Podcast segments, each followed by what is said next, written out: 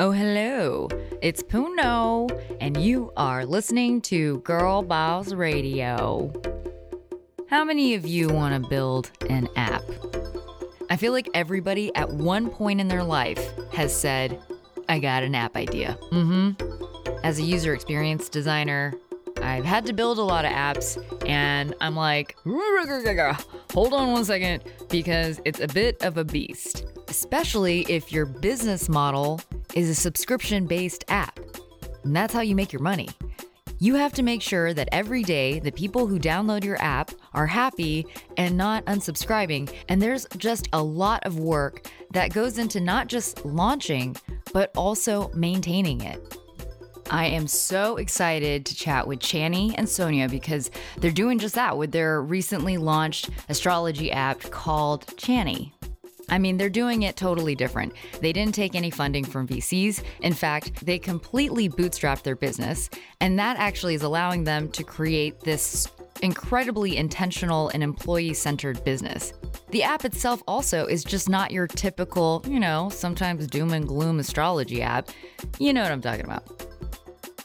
So, the way the Chani app works is it helps you understand yourself on a deeper level through these prompts and podcasts and a ton of content that even have really specific dates and times. And it's all to kind of dive into yourself and give you actionable next steps.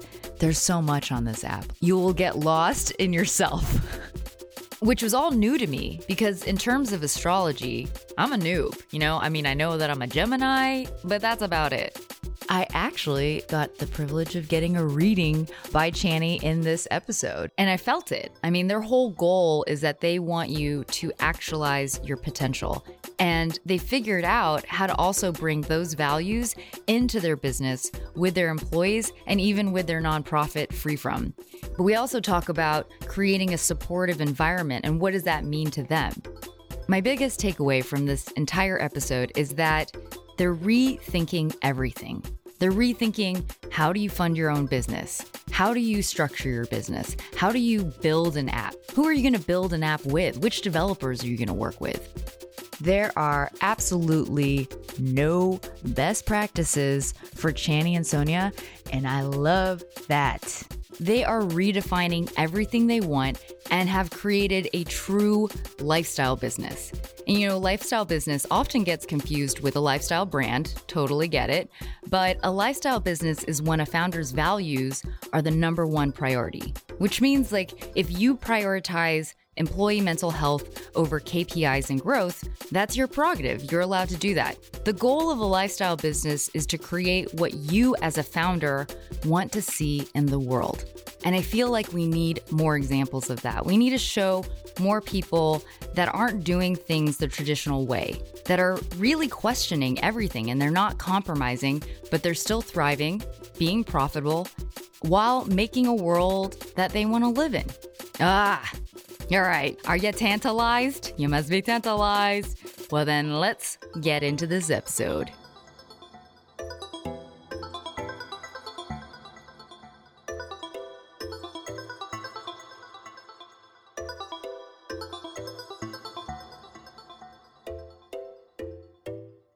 How are you? Good. So glad to be here. Well, I'm so excited to finally be able to chat with you guys about so many things. But what I'm really excited about is the Chani app because it's great. I downloaded it and I haven't been into astrology before, but I was just like, this is such a different way that you guys have approached it. It's incredibly thorough. And, and I feel like it's very thoughtful. So when you guys were starting to build this, I guess like what inspired you to even create an app? Because I'm actually a UX designer and I used to make apps. So I'm always very cautious when someone comes to me and they're like, hey man, I got an app idea. And I'm like, well, hold on a second, because you're getting into a bit of a beast here. Um, you know? And I'm just like, a just a little bit. And just I'm like, so I'm curious for you guys, what was the justifications to creating an app? It's a good word. Justification.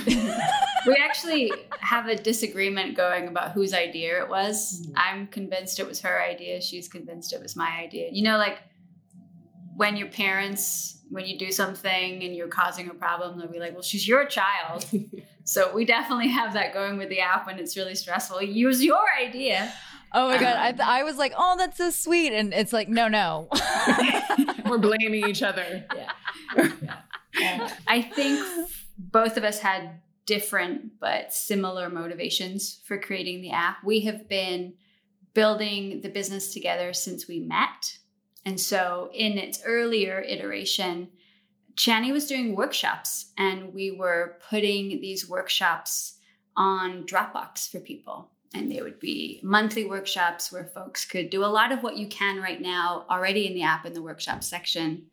We have reading for your sign for the new moon, for the full moon, guided meditations, journal prompts, altar suggestions. And so all of that was PowerPoint slides on Dropbox. And, you know, it's 2021. We were like, there's got to be a better way to take all of the work and community and relationships that Chani's built with our users and make everything that much more accessible. Um, I grew up with astrology, so I, I knew a lot about astrology, but I had no idea that I was more than an Aquarius. I had no idea that you have an entire birth chart. And as I started to learn more about my chart, the validation and the self reflection that I got from it was like nothing else I had ever experienced. And it really opened up so much healing for me you know, my work is anti violence work, gender based violence work. But to me, knowing your birth chart, having access to an understanding of essentially the blueprint of your life and the gifts that you will uh, have and the places of ease and the places of challenge and getting comfortable and accepting who you are and what you have to offer is so valuable to the world and to yourself that going from our Dropbox workshops to an app felt like this allows us to give people resources and tools on such a bigger scale to understand themselves, to engage in their own healing work. And for that reason, despite the sleepless nights, it's so worth it. It's so worth it to be in dialogue with people in that way. So, you have a bunch of these workshops, and you mentioned that you wanted to scale it. Is it because you knew that it would be available in the App Store, or was it more the way in which someone had to sign up for a workshop? It was just there's too much friction in a way. Yeah, like I was doing monthly workshops. So every new moon, I was leading people through ritual and meditation and also setting them up astrologically for the month ahead. And it really was one of our most popular offerings. So we knew that after like five years of doing it, six years of doing it, that people really loved being engaged with the audio kind of version of it and also having the information given to them in a way that wasn't horoscopes. And also learning about the astrology and learning about their chart in the process. So because we already had this very dynamic relationship with the people that that came for the workshops month after month after month for years. We were like it's so cumbersome to offer it over Dropbox. Like you literally have to be on your laptop that we know people want things on their phones.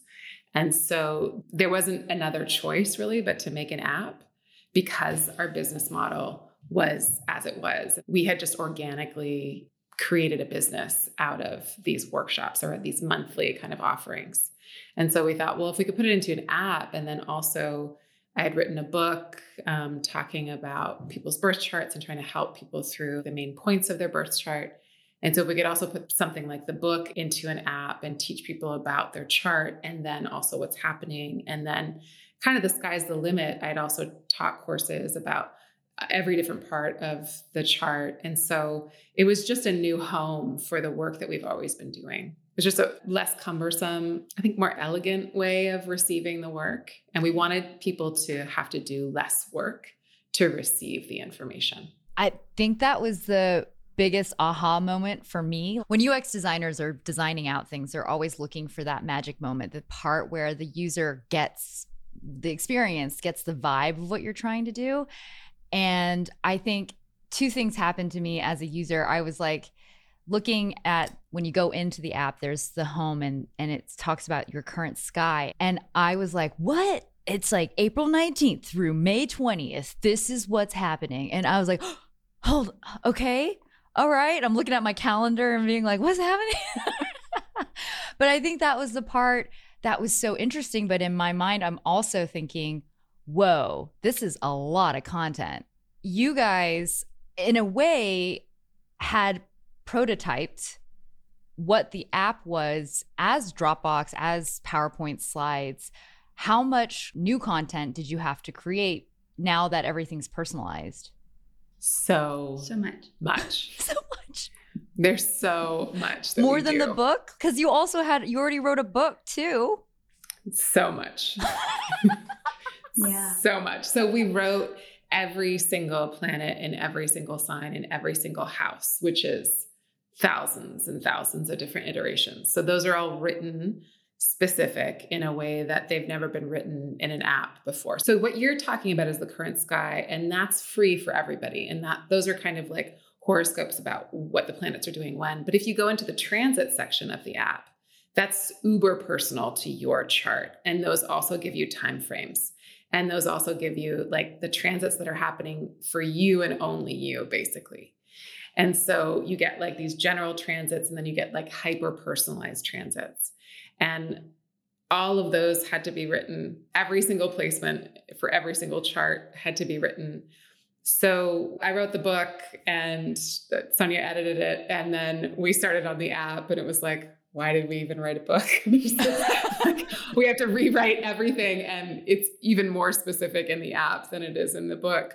And then there's because the planets never stop moving. So there's always, we, we're always writing and it only ever lasts for a certain amount of time. And then you've got to write a whole new thing and you can't ever reuse it. So it's constant churning out of content. Wow.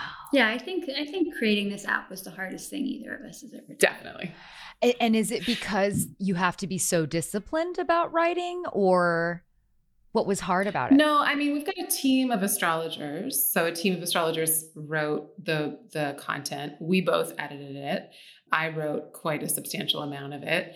And then the ongoing content, I write weekly horoscopes, I give weekly readings and meditations and do a weekly podcast. And we're also writing out a whole bunch of new stuff. So we're going to have different asteroids and minor planets that are going to be in the app and nodes and all sorts of other astrologically significant things in your chart. We have a whole a whole host of things yeah. that are being written. We have a director of content that also kind of oversees all of that and then it all goes through my desk and I read all of it and edit it before it goes out. So it's a real collaborative kind of process.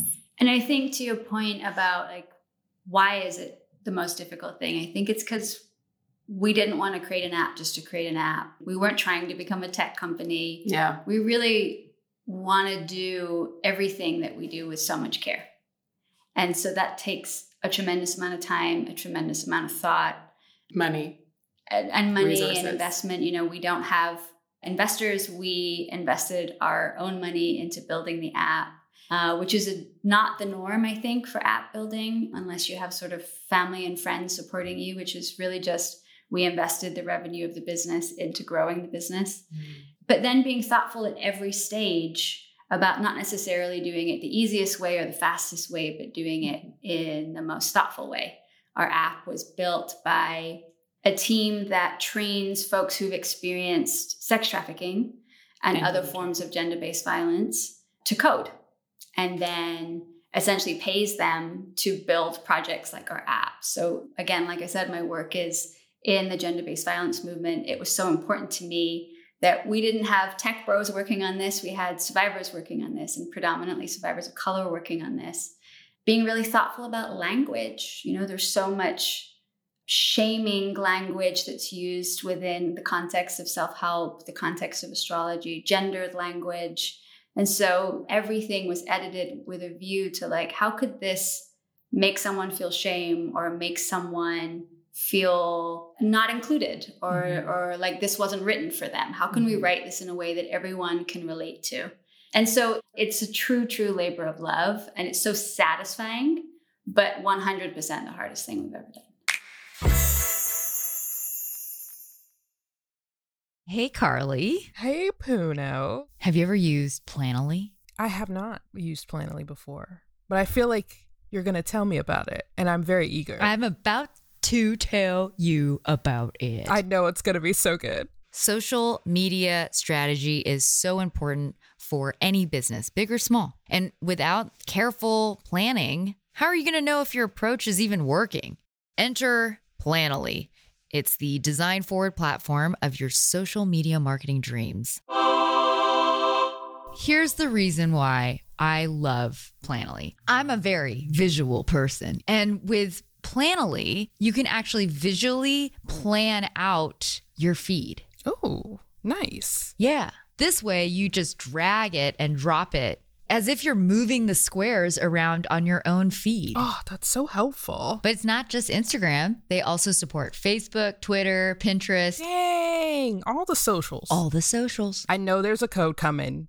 Lay it on me. Mm-hmm. You're going to visit planoly.com backslash girlboss. That's P L A N O L Y dot com backslash girlboss and use the code girlboss for your first month free. That's planoly.com slash girlboss with code girlboss and a whole month free. Mm-hmm.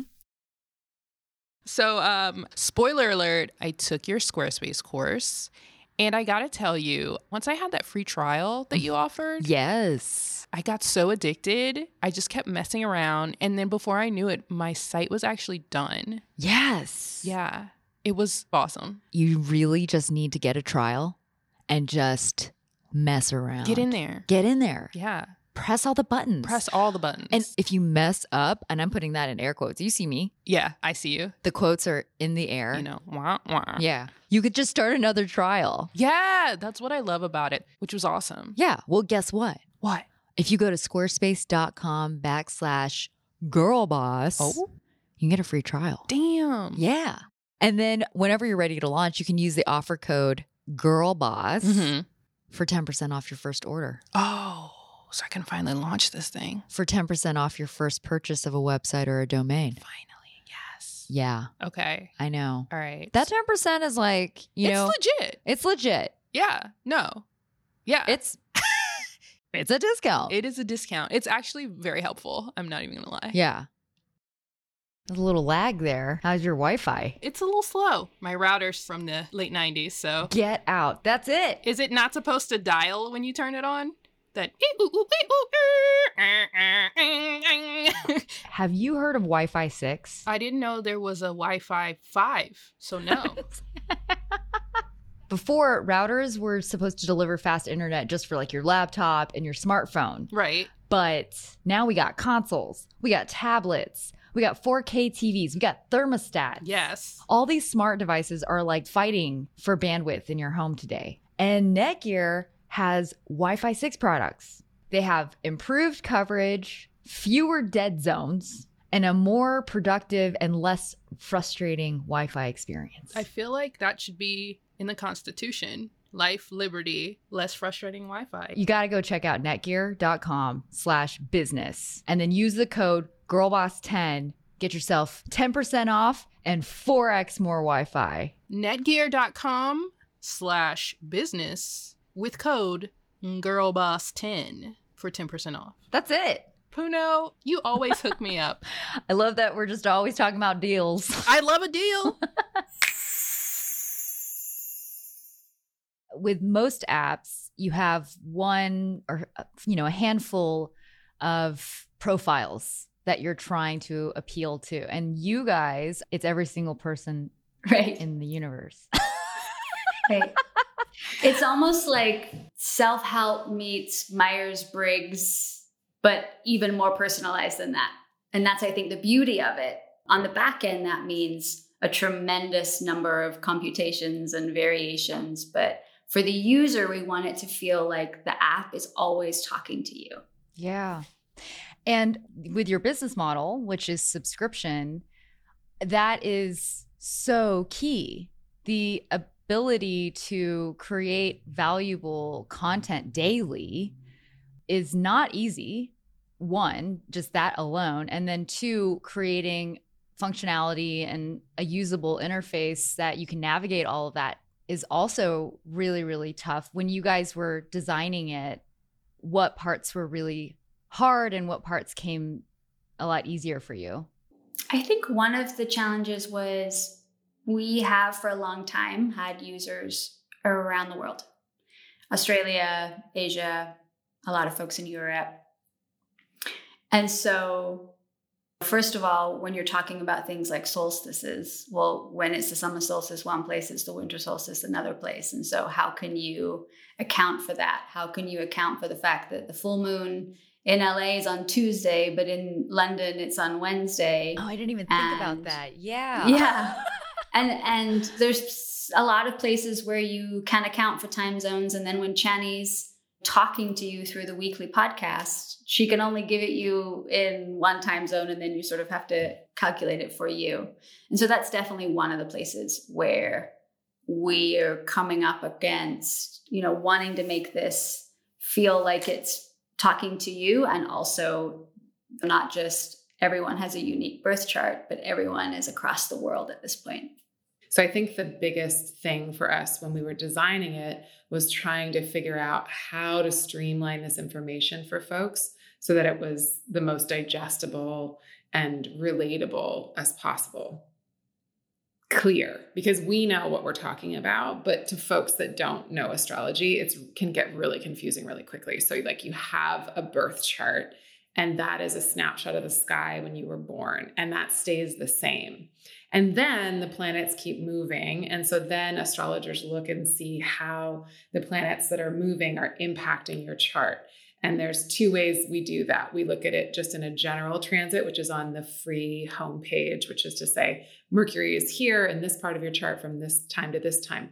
But if you also have a planet in Mercury, in the transit section of the app, it'll say, oh, this planet is connecting, it's making a conjunction to your Mercury at this time. And this is what that will mean. And those are two different things. So it was just like parsing out the data to say, okay, look here for this thing, look here for this thing. And there's so many components when you're thinking about a chart and it gets confusing really, really easily. So I think the biggest thing for us when we were designing it was trying to figure out how to streamline this information for folks so that it was the most digestible and relatable as possible. Mm-hmm. How did you guys find your developers? Because I, I feel like that's always the second part is you're about to embark on a relationship, a long-term relationship with engineers that are going to have to execute on making it design friendly and making it digestible. So how did you how did you know that you found the right people? Yeah. So all of the design was done in house. Our team did the design.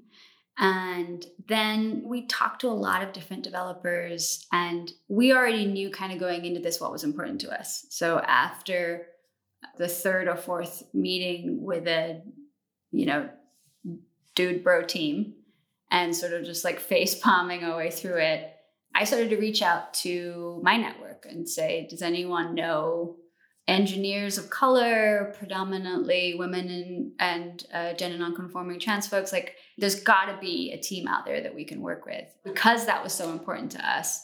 And now we have our own in-house team. Yeah. Oh wow. Okay. Yeah, super exciting. Yes. How long did it take for you to make the first version of the app? I'm sure there's many versions of it at this point. Yeah.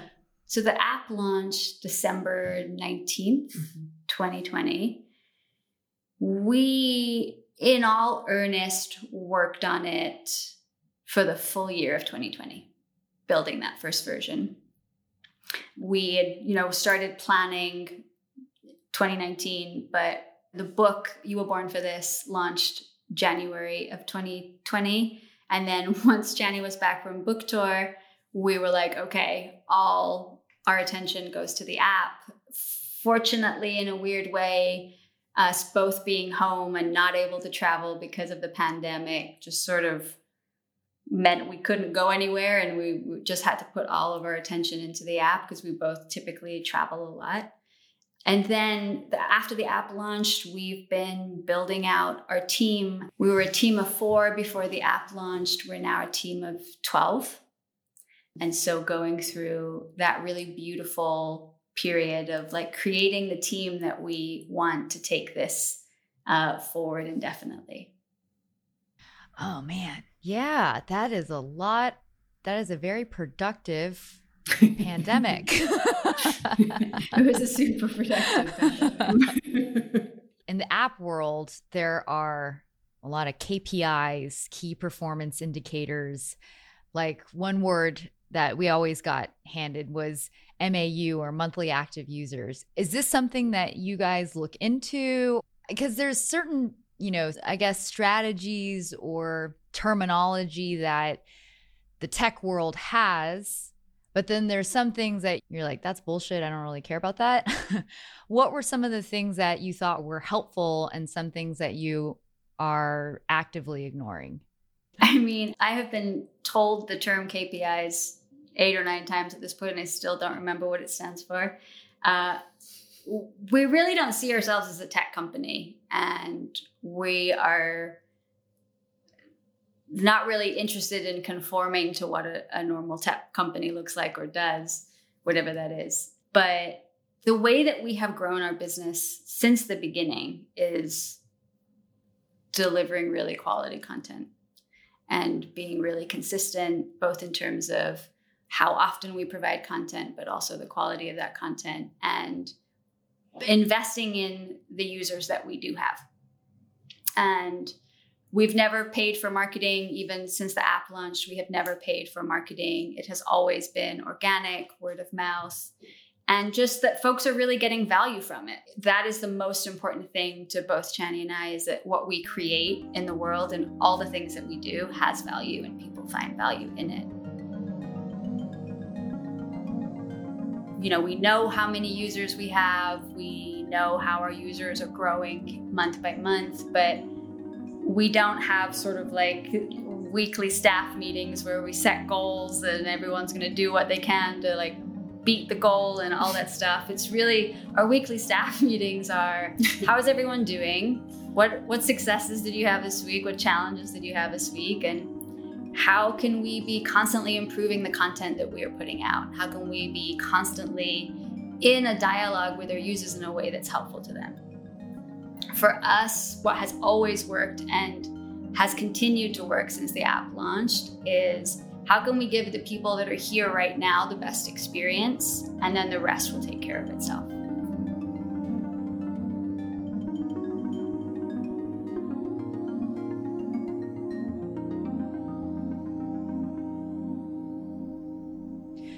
Think because you decided to bootstrap versus getting funding that that allowed you to you launched an, an entire app in a year. So it's not that you're not doing this quickly but what did bootstrapping help you be able to do? And maybe also what are things that are hard about bootstrapping?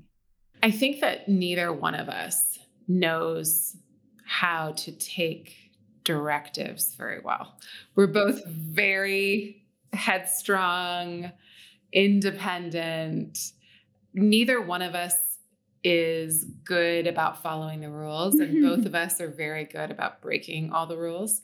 So there was no world and no way in which we were going to be beholden to anybody. That's just not how we roll. And what's very, very important to us is that our users know that this company will never be sold, their data will never be sold. We are not on a path to make you know the general jump from being like a startup to having some other big corporation buy us out. The business itself is grounded in astrology. Again it's not grounded in normal tech so i i don't think that there's any downfall in us doing it our own like i get so much satisfaction of knowing that it's all been our labor our effort our love our craft all of the blood, sweat, and tears that has gone into this app is because of what we wanted to create. And the satisfaction is in that. If there was somebody that wasn't an astrologer or wasn't an activist or wasn't like on board with us in a very core way that had any kind of role in this, it just wouldn't work. Like we wouldn't have done it. That we would never have worked this hard if it wasn't for our own vision and our own dream. Both of us are so committed to freedom. Yeah. And freedom is financial autonomy. Honestly, it begins and ends there. And I think the other upside to bootstrapping it is you are efficient and you're not, you know, investing eight grand a month in a WeWork space because you just got $5 million. You're always asking yourself the question of do we need this? Do our users want this? It, it becomes very much about the product and less about I've got money to spend um, when it's your own money.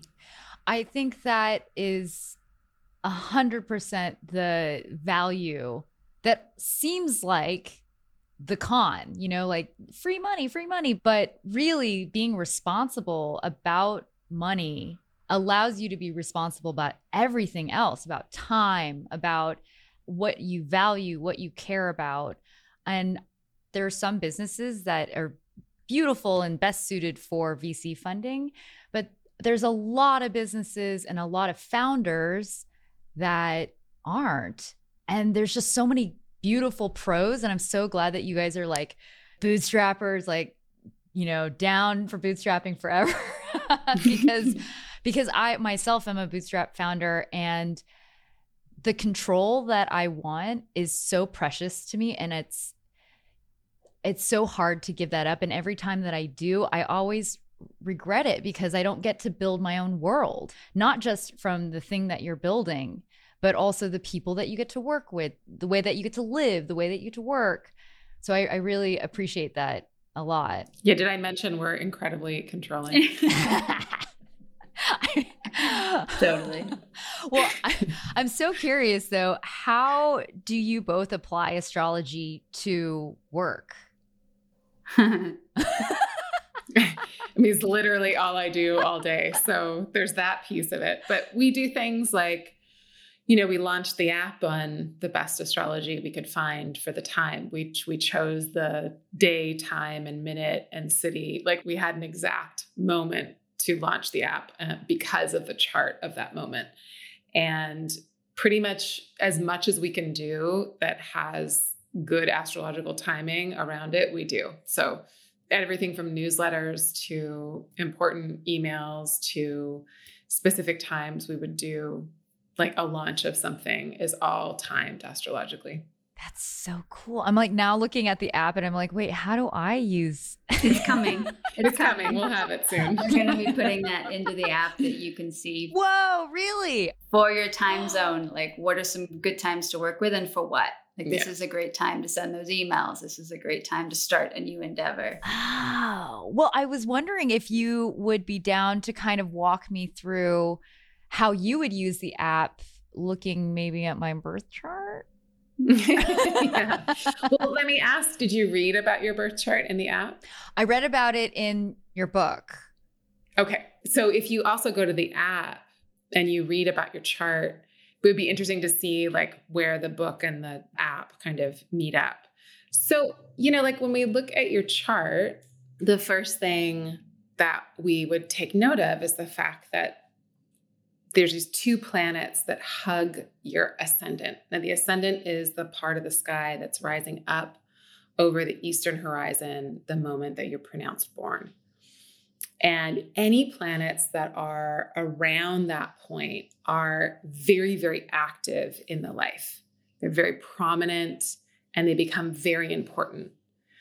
Also, another planet that's really important is the planet that rules that sign. So there's a planet that rules every sign, and the planet that rules the sign of your rising sign or your ascendant sign becomes the planet that steers the direction of your life. You have Scorpio rising. So I'd actually love you to read something from the app Sure. And have it. see if it resonates. Yeah. Uh huh. So read over Scorpio rising.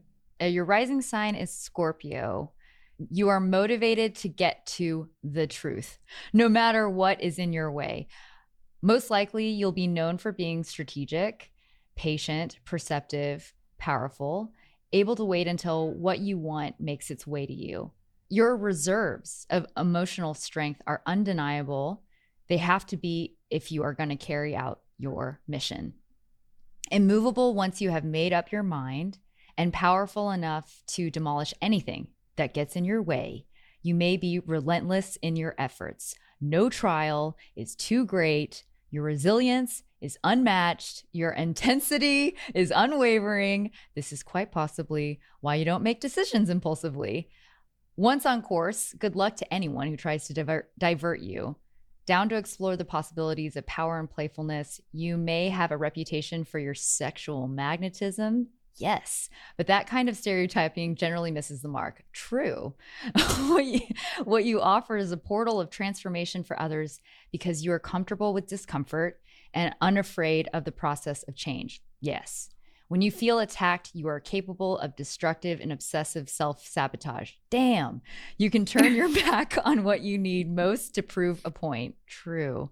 Every sign in the zodiac is ruled by a planet. The sign Scorpio is ruled by the planet Mars, which means that because you are Scorpio rising, Mars is a very important planet in your chart. It essentially steers the ship of your life. So pay attention to the description of Mars in your birth chart. Okay, so you have Mars and Saturn hugging your ascendant. So that's the nature of Scorpio is to come into the world motivated to get underneath the surface of things and maybe want to like talk to people about what it is that motivates them and get to that kind of deeper truth. When you have Saturn and Mars together in a house, it signifies something that could be difficult so when you have Saturn and Mars together in the first house, the first house is the house of body and self and energy. So on one hand, because your Mars is there, we know that your life's purpose is about you, is about your own sense of self-expression, your own ability to like harness your own personal potency and power and drive and to put it into the world in some way it's in a way that might be like a little under the surface again because scorpio doesn't lead with this is everything. It's like you got to get through some different uh, kind of gateways in order to really understand what's happening. It's like a deep motivation. But because saturn is also there saturn is a force of well it makes somebody incredibly responsible sometimes it denotes somebody who's had to like grow up quickly like when one was young especially because your saturn's like right up over the horizon. So you lead with a saturnian kind of flair or flavor. I don't i wouldn't say like sometimes there's a restraint there. There's a need to control and make sure that things are being shaped in the way that you need them to be. Saturn is an energy of pulling in and even putting on the brakes but Mars is exactly opposite of that. It's an energy of moving forward and driving into something. So one goes back and one goes forward.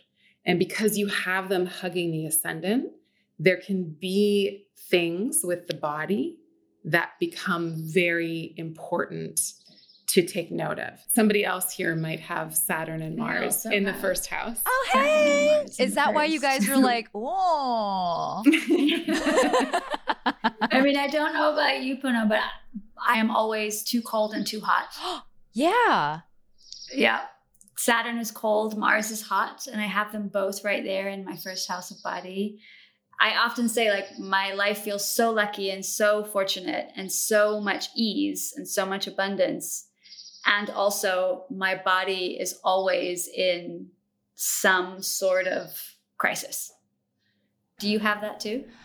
I I have been recently. I actually just got fibroid surgery, um, and endometriosis surgery, and I I guess I do always have some weird rash. There's always like my eczema or dandruff is just always acting a fool.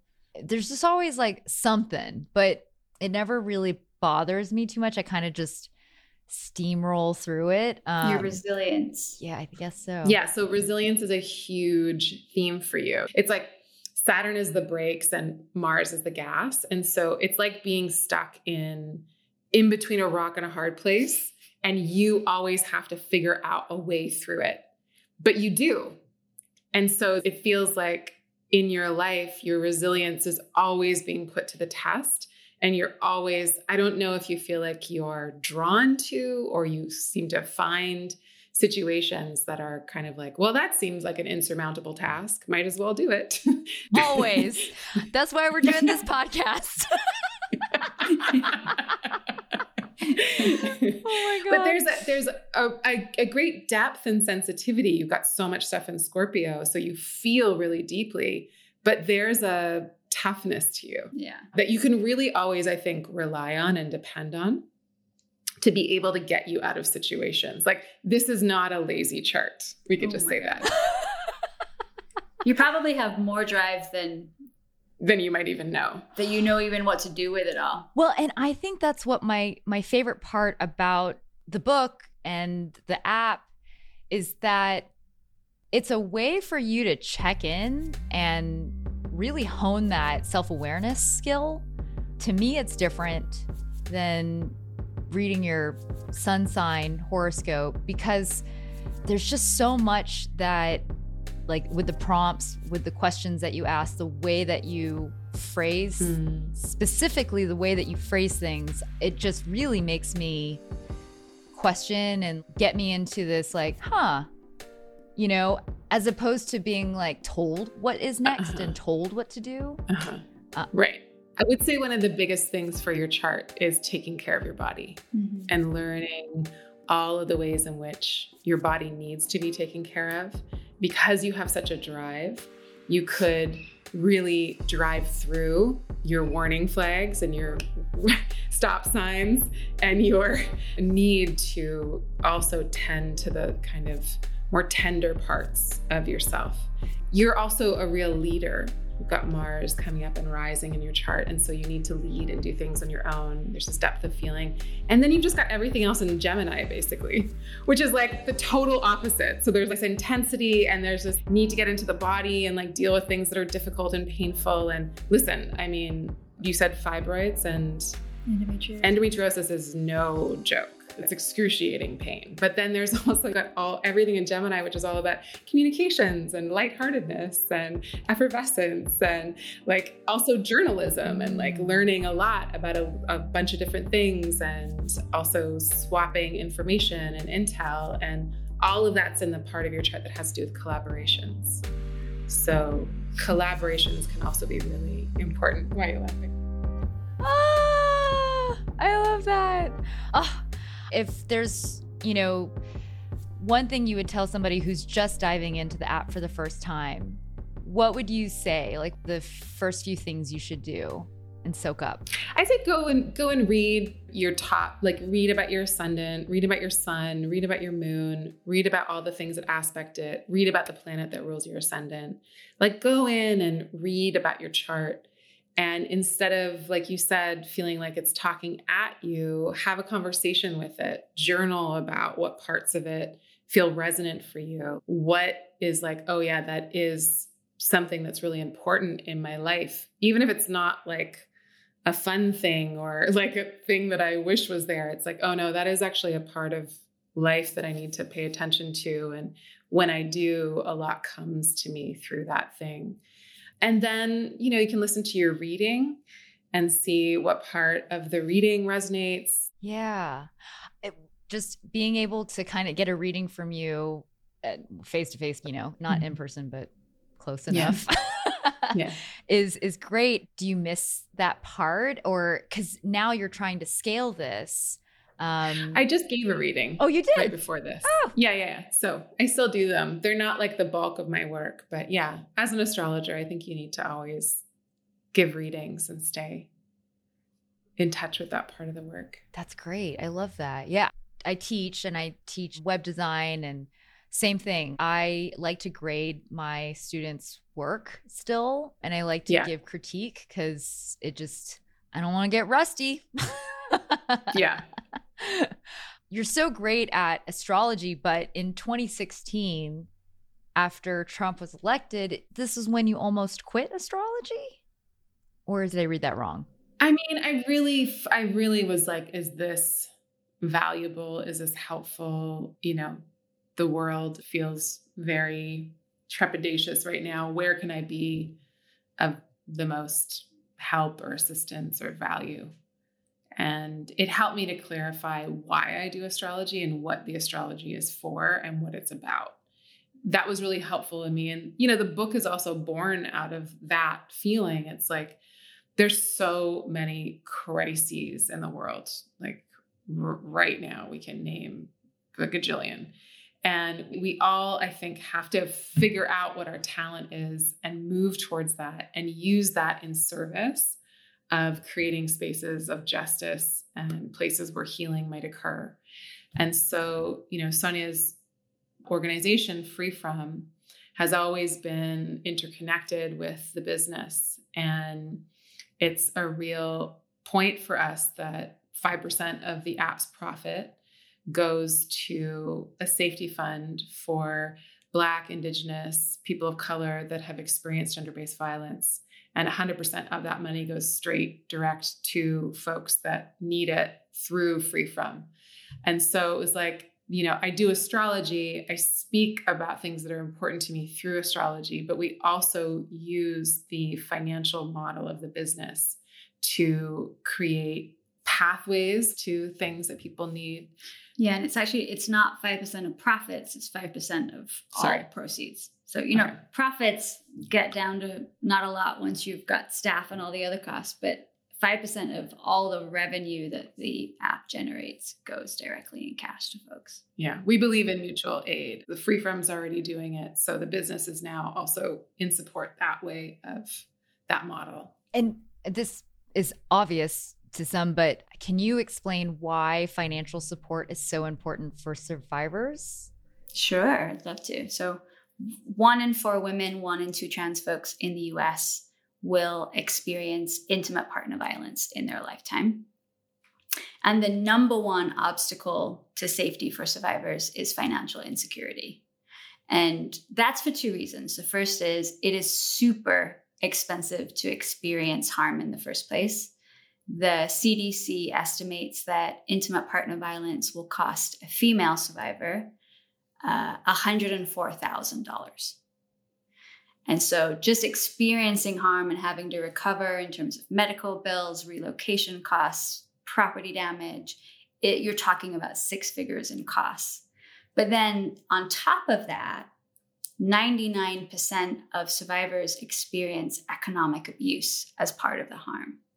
And that can look like everything from not being allowed to work, working but having to hand over your paycheck, having bank accounts that you don't know about, having credit cards and debt in your name that you don't know about. So, very often, survivors are trying to figure out how to get and stay safe with six figures in costs, potentially no job, no source of income, no savings, a damaged credit score, debt in their name, and just a tremendous amount of financial trauma. We have, since the beginning of the pandemic, been able to get grants, cash grants, to 4,100 survivors in all 50 states and Puerto Rico. And the number one need that survivors are saying that they have is cash to spend as they need to. And so these grants are, you can spend it on whatever you want to. We don't ask for receipts. We don't ask you to prove that you're a survivor.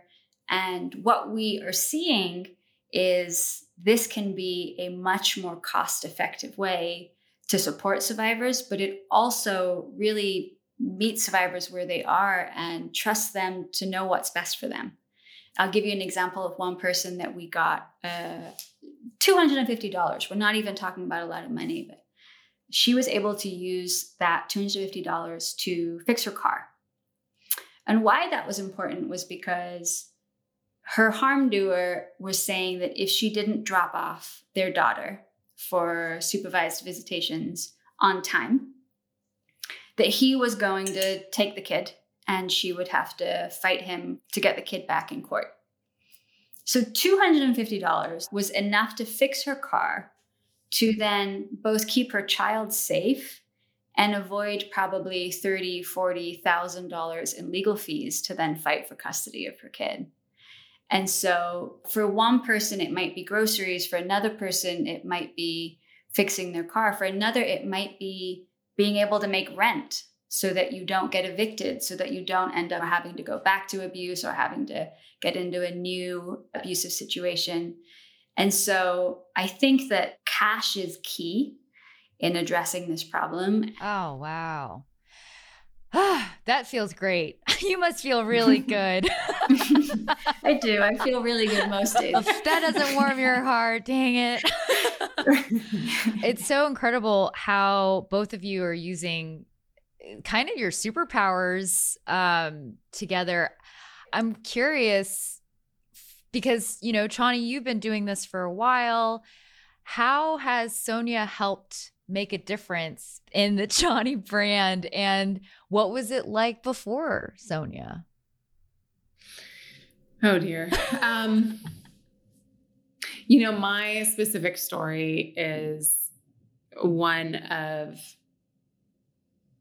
knowing, well, my chart, I could say, is also like the planet that rules my seventh house of relationships is in my first house of self. And so I really always was looking for a partnership that could help me out. and I need to partner with people in a way that is kind of like non negotiable, even though I'm so independent and I've always kind of just before we met was like out there on my own doing the thing and just like really living paycheck to paycheck, moment to moment, always entrepreneurial kind of vibe. But it wasn't until we met that I felt a sense of groundedness and an ability to focus my talents and put them one place and grow them. You know, Sonia's gift is understanding people's talents and knowing how to make the most of them. And so when we got together, she was like, Oh, you're sitting on a whole business and you don't even know it. And I grew up with like, a, I was raised by like wolves, basically. I was like raised by like hippies and, you know, Canada in a tiny town. And everything was about anti capitalism, but nobody really taught me anything else. So it was just like, money is bad and that's it. It wasn't like, but we should be cooperative or we should like learn how to, I don't know, be self sustaining or whatever. There was just no blueprint for how to live and function as like an adult.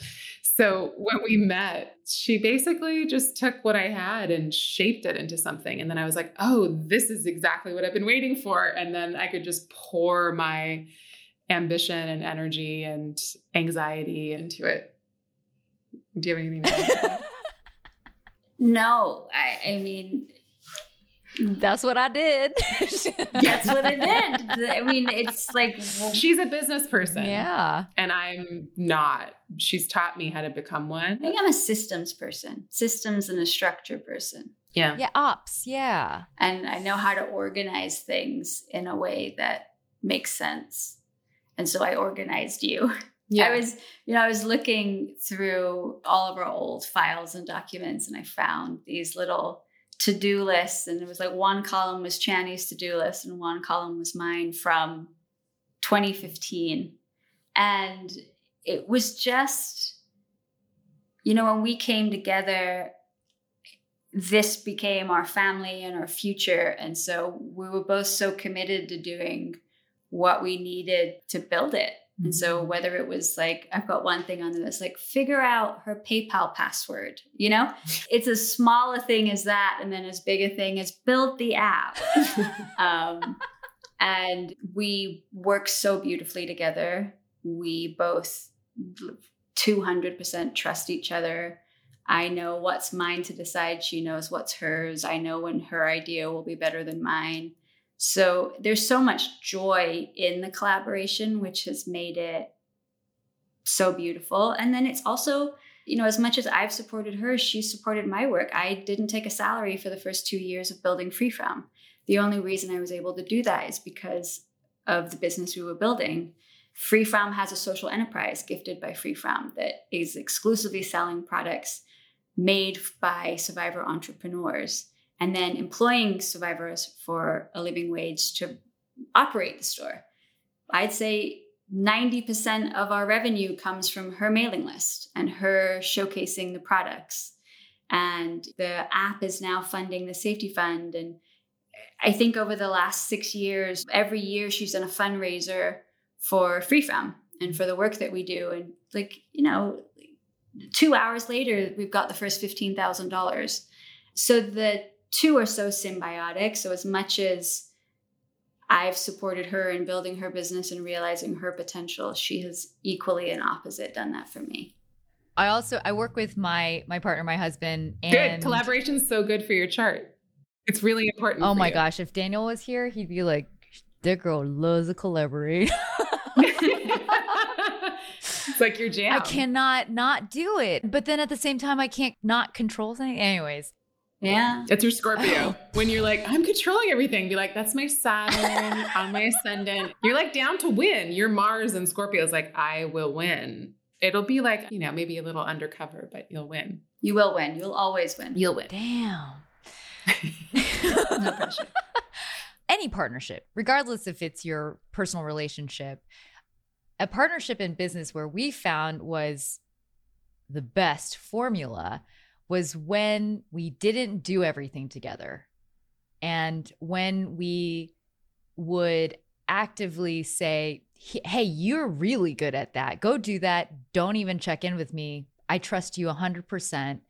So there was not only trust, but also there's no resentment if anything ever goes wrong. And I think those two things were so important for us to just get it going. For you guys, what have been some learnings about how you have to approach work to really like maximize the Sonia and Chani? I will say for the most part, it's been really easy and really natural. Mm-hmm. That's great. Because we have such different talents. That's what I think is key though because what you're gonna have the same two people do the same two things like then you're gonna yeah. fight all the time yeah. yeah and i think we're also really clear about why we're doing what we're doing and we're both so invested in the other one being able to live out whatever creative potential they want to like mm-hmm. i don't want to call the app sonia you You know i didn't want to call it Chani either just to be clear yeah it was just that that was how you. it wasn't like that was a dream of mine or anything but you know what i mean like if i did if i wanted to have that this could go really wrong we both just are really clear about what we want and really clear about supporting each other in that way so i'd say that's a big part of it and also i've had to become i've had to really get more organized and like be more willing to you know play hardball and do mm-hmm. things that are really difficult and deal with situations that are really challenging that you only deal with at work and with other humans. And in parts of my life where I would have like backed off or let things slide I've had to become a much better leader mm. honestly. I completely feel that. I think as you grow, especially like from no employees to like 10 it's very very tricky. The other thing too and, and actually i was talking to an hr consultant and she talks to small business founders all the time and she's like the one thing about small business founders is they always want to create this culture in this world that they've always wanted but then the boundaries are hard for them because they want to be fair. They want to be amazing. They want to be gracious and generous. And she's like, and that's something that is going to be really hard for you to know. Nope. This is where I'm going to draw the line. And I'm definitely feeling that right now. yeah, I think both of us, first of all, just as people, are very boundaried. So that works in our favor as employers. But it's so important to both of us to build a thriving workplace. And I think we've seen where wanting to be best friends with your employees or wanting to be liked or wanting to not come across like a hard ass actually really creates very unsafe work environments because people need to know what's okay and what's not okay. They need the mentorship. They want the mentorship. Like they came to work for you for a reason. They want to know how their work is. They want honest feedback. Honesty and boundaries make people feel safe. There's so much beauty in having founders who are running the company because all of that care that you put into creating this, you can, if done right, then put into the workplace. And so for us, I'm not your best friend, I'm your boss. I don't care if you like me. I care if you are able to thrive here. I care if you're able to meet your potential here that you want to. You're able to get out of this what you came here to get out of this. But what is my job to do? What is our job to do is to create uh, working conditions in which you can do that. Mm-hmm. So making sure that everyone is paid well. Mm-hmm. At a minimum, you should be paid well. Mm-hmm. But then on top of that, we're really mindful of what are the benefits that we're creating for our staff and the beauty again of being bootstrapped of owning the company yourselves of being the people who are creating the culture that internally reflects what externally we are trying to do on the app. Our commitment is to thriving. And if we're not doing that internally, then what is the point? Mm-hmm. So things like we have um, unlimited vacation and a vacation stipend for our staff to make sure that they're actually going on vacation. A building wealth stipend so that our staff are able to really like put money aside that we're supporting them with to paying down debt, to investing in a down payment, we have unlimited menstrual leave. You know, you were talking about the endometriosis, like having a uterus is so incredibly painful sometimes. Mm. And if you're dealing with painful menstruation, you're not sick or on vacation, you're actually just being a person with a uterus. And so, really recognizing that we don't want anyone to work through pain and we don't expect anyone to work through pain. And so, really just being thoughtful about the ways that we as employers have a responsibility to care and being very clear also that we are employers and we hold that power. And I think the the turning point for me as a boss was when I stopped pretending I didn't have that power. Mm-hmm. Because that's a really messy place. Yeah. It's unfair and it can create a lot of harm, I think also not being funded, not having VC funding, we are so invigorated to create a working culture that financially backs all of our beliefs. Mm-hmm. But it's also that because we don't just have funding and there's not just an unlimited source of it, it's like we're creating something. And so, in order for this to be a good exchange, everybody has to be in good communication. The the work has to be you know done in a certain way. Like no i'm not paying someone to do something for us. We're in a relationship and we're really focused on the ways in which the human relationships in the company need to be set up in a way where folks can thrive. And that can't happen if power dynamics aren't addressed and understood and held with conscious awareness. Yeah. Mm-hmm. Yeah. Yeah, and you know, so many people are like, "Well, you're a small business. How can you afford to do to have all of these stipends and all of these benefits?" And our response is, "How can you afford not to? What is the cost of people not being well? What is the cost to you as an employer? What is the cost to the creative potential of this company?" If people are not well. So I can't afford not to invest in the wellness of my team. But so many of our businesses and structures are set up to have the only priority be the bottom line. And so then it's about saving KPIs. Money. Yeah. It's about saving money and cutting costs where you can. And, you know, capitalism is just bad economics most of the time. Like, mm-hmm all that money you saved by making it so that part-time staff didn't have benefits you're just going to pay for it in the high turnover and rehiring process and retraining process but shortchanging employees is so normalized in our society mm-hmm. so that's also another reason why we couldn't have taken funding yeah. you know one of the things we want to do is disrupt the work culture in the ways that it's really destructive and ex- oh, only extractive. There's a feeling of being extracted from, and it's correct because that's how the dynamic is set up. Yeah. In terms of like the different benefits, were these things that you knew all along, or were the things that you started building and started integrating slowly? We actually learned from FreeFrom. Yeah. So I, this is, you know, my life's work is addressing economic abuse and creating financial freedom. So it was so important from the get go with FreeFrom to really be thoughtful about what we were doing. And, you know, so often I think employers do what everyone else is doing without necessarily questioning it. My blessing and my curse is that I will question everything. And so when the person on the phone who does our payroll management says the norm is that you wait three to six months before employees are eligible for medical, dental, and vision, I think a lot of people would be like, oh, okay, that's the norm. Great. And instead, I was like, wait a second. So you go six months on the job, hoping you don't get sick because you don't have insurance.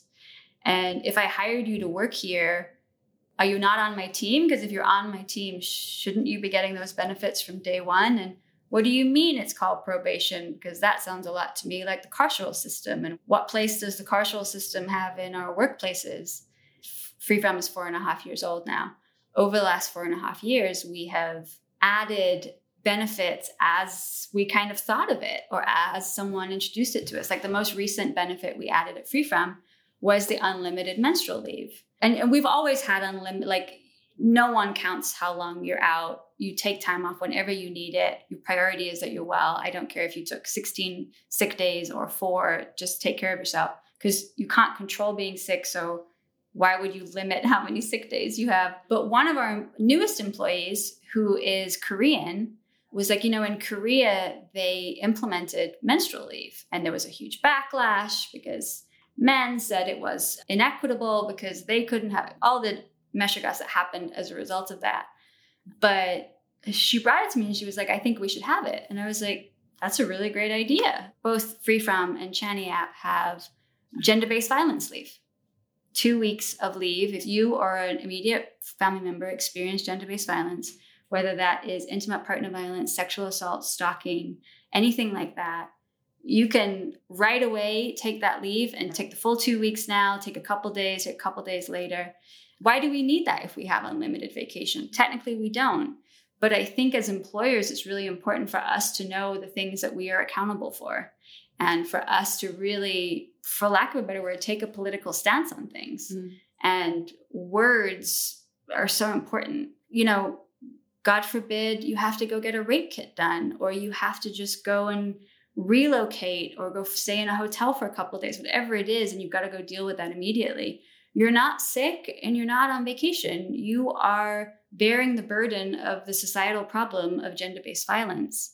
And so, kind of going back to what we were saying earlier, like as employers, we hold so much power and we have to know that and we have to name that and we have to own that and then we have to act accordingly.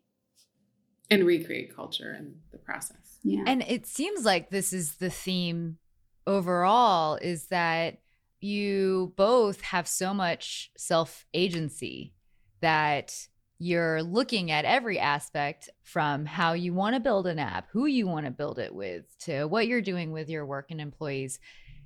And I think that's probably because you've been practicing that every day, because that is like a true skill to recognize and then have the courage to say, nah, I don't want to do that. That's not the way I roll. Yeah.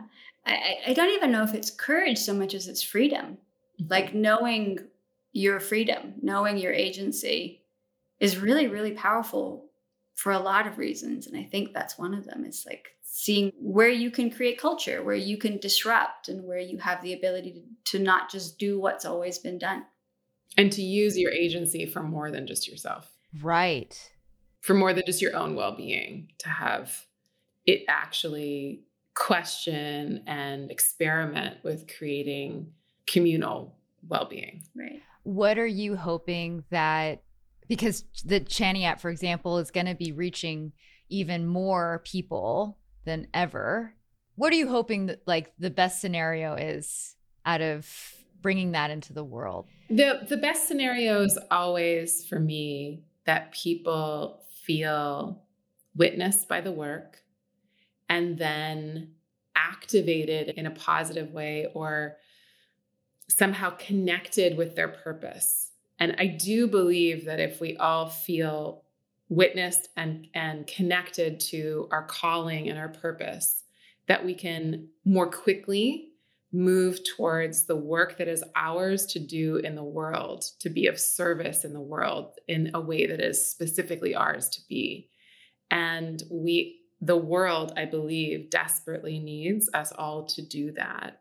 And so, if there's a gift from astrology that I think we've both received, it's that it's that, oh no, this is your gift. This is the thing. This is what you're supposed to be doing in the world. Or if that's your feeling that's your calling and the chart says yeah then it's like okay go go and do it and be of service and see what comes of that because i believe i think we believe that that kind of generativity can lead to so much generosity and also abundance and that there's truly i believe no lack on this planet. We have more than enough resources. We have more than enough technology. We have more than enough creativity within each one of us. And that the quicker we move in to that place of claiming that creativity and that agency and that resilience not all of us have scorpio rising but we can all tap into that in us the better off the world eventually will be we all need that from each other i think we all owe that to each other if we're able to get there not all of us have the privilege of being able to even talk about agency. The three of us are in a very specific situation in the world. And so I think we're even more beholden to our responsibility to do that and to push the envelope. There's a lot to tend to. It's like I want people to be like, okay, I got it, go and move with it. Now I remember the thing that resonated me, with me a lot when I was reading my chart. And mm-hmm. it was that I'm always looking for someone's potential. And I'm always trying to figure out how did they mm. get there? Like I love to problem yeah. solve that very specific thing. It's so fun yeah. because yeah. what I love about, you know, your guys' mission as businesses, as tools, is to get somebody there, to like get them to believe in themselves and be in their best state, you know, because then you can thrive and vibe, you know, like I've actually felt that and I never knew that that's what I wanted to do, but it's it's a hundred percent now my definition of success is finding that in other people. So I'm so curious how you both have redefined success since I don't know, since whenever you it might have changed. it's a great one. It's a really great question.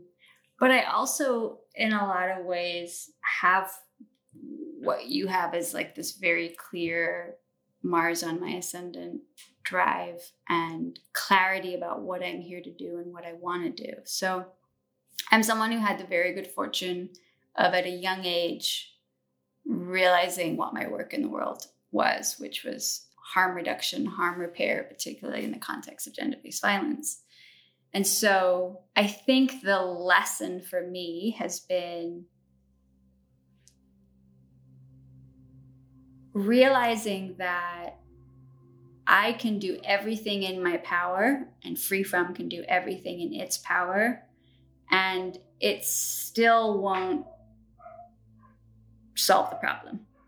And really, instead of thinking about success in this individualistic way of thinking about it, which is I can solve the problem, I am a superhero, mm-hmm. I can do it, we can do it at FreeFrom.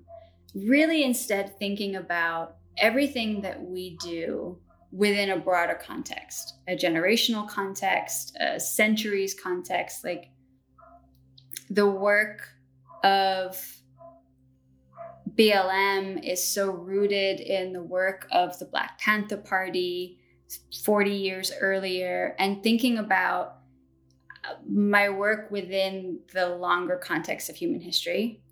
And the future of humanity and not feeling that urgency or sense of failure mm. when the vision that I have for the future is not realized in my lifetime. Mm. And I think when you can take away that urgency, when you can take away KPIs and one year, five year, six year goals, and instead think about the longevity of humans on this planet, then you can be more thoughtful about what success is. Because it's not accomplishing a short term goal, it's mm. contributing to humanity in a way that we all have the capacity to do. We don't have the capacity to end gender based violence in my lifetime, but we do have the capacity to create new systems and new frameworks and new ideas of thinking about the problem and to resource people as much as we can and rest easy that we did our best. And that is success, not ending a problem. I love that. I when you were saying that, I was visualizing just how you're talking about even your chart and like how it's constantly moving.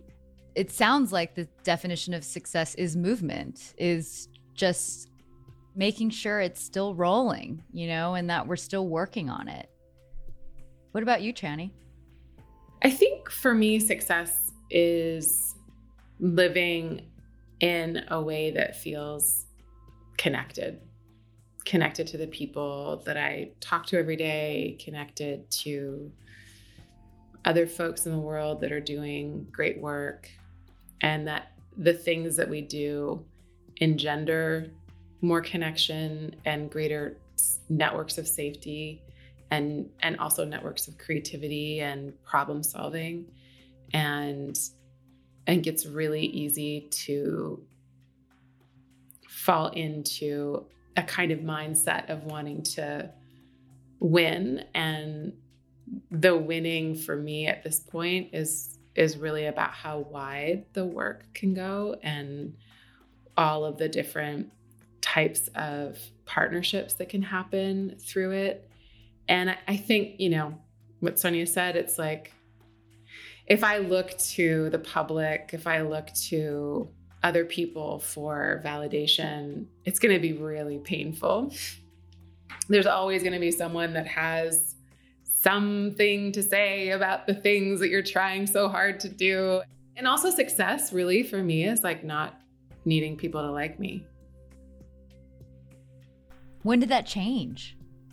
Oh, I'm still working on the to do list after the password. Yeah. Yeah, yeah make yeah, sure I don't give a shit about what that person said about me. Yeah.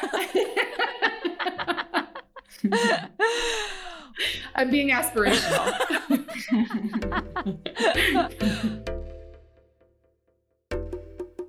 ah, it was so great chatting with you. And thank you for giving me that reading as well. It was really special. For our listeners who want to help and be part of FreeFrom, where should they go?